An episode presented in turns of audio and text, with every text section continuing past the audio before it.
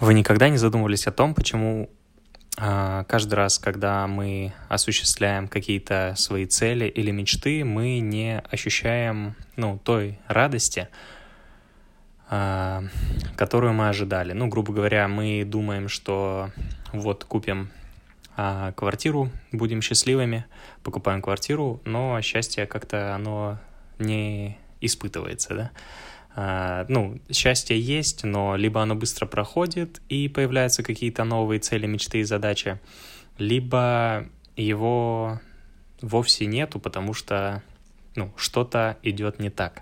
Так вот, я сегодня хотел бы как раз поговорить о том, почему мечты, когда мы их достигаем, не приносят нам удовольствия, да, мечты и цели. Другими словами, я бы хотел поговорить об обратной стороне мечты. Смотрите, суть в том, что я подумал, у каждой мечты есть обратная сторона. То есть, если ты мечтаешь жить у моря, будь готов к не самому приятному морскому климату, да, потому что, особенно осенний и зимний климат, они восторга никакого не вызывают. Я был в околоморских городах и осенью, и зимой, и, поверьте мне, удовольствие — это вообще не самое приятное.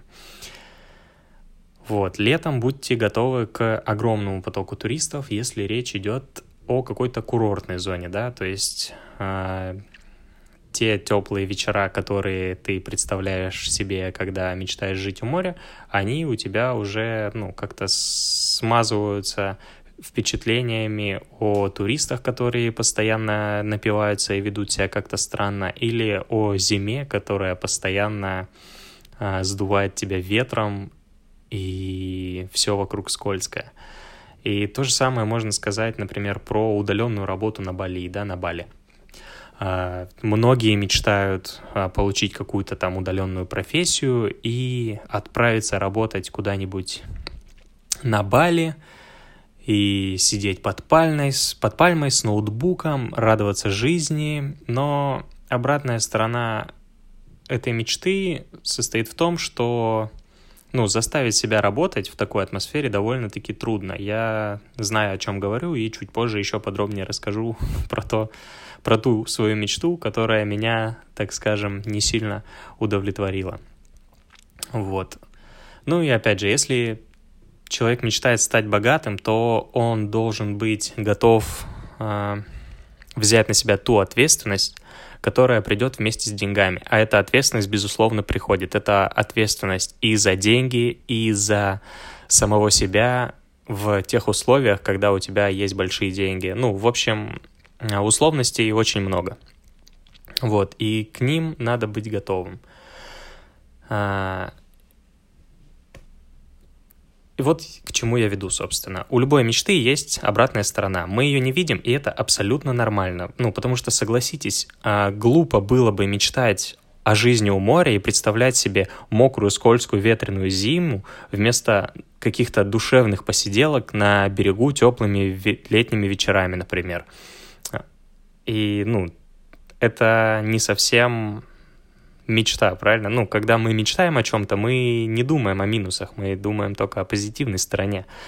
Вот. Но, как мы знаем, жизнь устроена так, что у всего есть свои плюсы и минусы. И сбывшаяся мечта доставляет, по-настоящему, истинное удовольствие лишь тогда, когда ее обладатель готов мириться со всеми сопутствующими минусами. Мне кажется, что именно из-за этого мы не становимся счастливыми, когда сбываются мечты. Мы не ожидаем, что у наших мечт есть какие-то минусы. А когда они проявляются, проявляются они зачастую сразу же, мы не можем радоваться в полной мере достижению этой мечты. А второе, о чем бы я хотел поговорить, это ложные мечты. Честно сказать, я не знаю, есть ли такое понятие, и что оно означает, если оно есть, я даже не гуглил. Поэтому я просто решил дать свое определение этому выражению. Ложная мечта, смотрите, это мечта, обратной стороны которой мы не знаем. То есть мы хотим, чтобы она исполнилась, опираясь лишь на положительные ее стороны. Но как только мы узнаем обо всех минусах такой мечты, она перестает быть нашей. Вот простой пример. Была, например, у меня мечта переехать в Москву. После каждого визита туда это желание усиливалось. Мы с женой гуляли по красивому центру, ели в кафе, в ресторанах, ходили там на стендап-концерты, на концерты наших любимых музыкантов. И каждый раз мы приезжали туда отдыхать.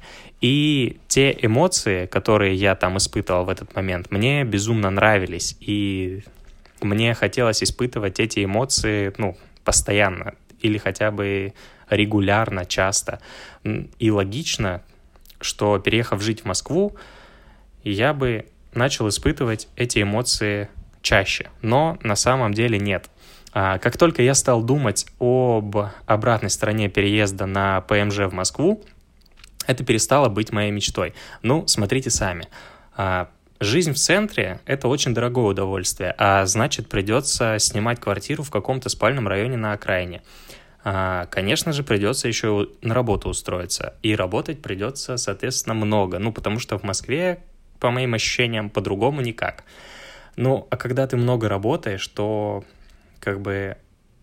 сил на то, чтобы гулять и наслаждаться городом, у тебя просто не остается. Единственное твое желание — это полежать, поспать, отдохнуть, посмотреть телек и максимум вкусно покушать в выходной. И сразу же моя мечта перестала быть таковой. Потому что при том ритме жизни, который я только что обозначил, я вообще вряд ли испытаю те эмоции, которые испытываю при небольших путешествиях, когда я посещаю Москву в качестве отпуска, скажем так. Поэтому ложные мечты тоже имеют место быть, и очень важно научиться их определять. Чтобы определить ложную мечту, я уже сказал, надо просто узнать об обратной ее стороне, то есть открыть какую-то статью или узнать у человека, который уже живет, грубо говоря, вашей мечтой, о его опыте, и чтобы он рассказал вам о каких-то минусах. Сейчас в интернете столько блогов, влогов, инстаграмов и прочего всего, что не составит никакого труда найти информацию обо всех минусах вашей мечты. Но кое-какая мечта у меня за последние пару лет все-таки исполнилась. 2 года назад, получается уже чуть больше, я уволился с работы и стал работать сам на себя. И у этой мечты тоже есть обратная сторона, о которой я, конечно же, не знал. Готовьтесь, буду перечислять. Смотрите, у меня нет коллег, с которыми можно обсудить какое-то горе-начальство или какие-то нововведения на работе, с которыми можно обсудить, как я провел выходные и так далее. Второе, у меня нет начальника, который бы постоянно подгонял меня и мотивировал к работе. Все это, ложится, грубо говоря, на мои плечи. Я должен сам быть себе начальником, сам мотивировать себя, заставлять работать. Иногда это бывает очень трудно. Третье, у меня нет своего офиса, а мое рабочее место находится, примерно в 10 сантиметрах от кровати. И вы даже не представляете, как мне приходится себя перебарывать, чтобы не завалиться спать или смотреть телевизор, например, который висит все это время за моей спиной. Какое там уже идет? Четвертое. Я довольно редко выбираюсь из дома, потому что, у меня просто нет такой необходимости. Я работаю дома, и, максимум, куда я выхожу, это прогуляться на выходных, или если у меня есть какие-то дела в городе, или просто в продуктовый магазин. И пятое, пожалуй, последнее. Мне часто не хватает общения, потому что большую часть своей рабочей недели я провожу запертым в 4 стенах, наедине с самим собой. И нехватка общения — это тоже такой минус, который я осознал не сразу. И когда эти все минусы видишь у себя перед глазами, как я сейчас, то на мечту это походит все меньше и меньше. Конечно же, ко всему этому я был не готов. И по-настоящему счастлив я был от исполнения этой мечты. Буквально первые 2-3 месяца. Потом постепенно начали вылезать обратная сторона начала вылезать. И, ну, как-то резко счастье сменилось на такое небольшое сначала разочарование, и это разочарование нарастало просто с каждым месяцем все больше и больше. Вот. Смотрите, к чему я вас хочу призвать. Если у вас есть какая-то мечта или цель, узнайте ее обратную сторону и просто выпишите все плюсы и все минусы.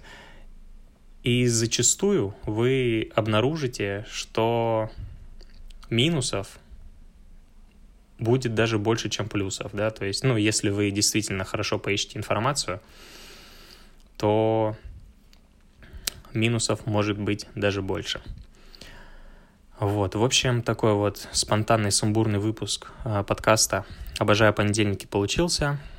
Подписывайтесь на подкаст, ставьте оценки этому подкасту, если есть такая возможность, вот, и слушайте меня чаще. Надеюсь, был полезен. Пока.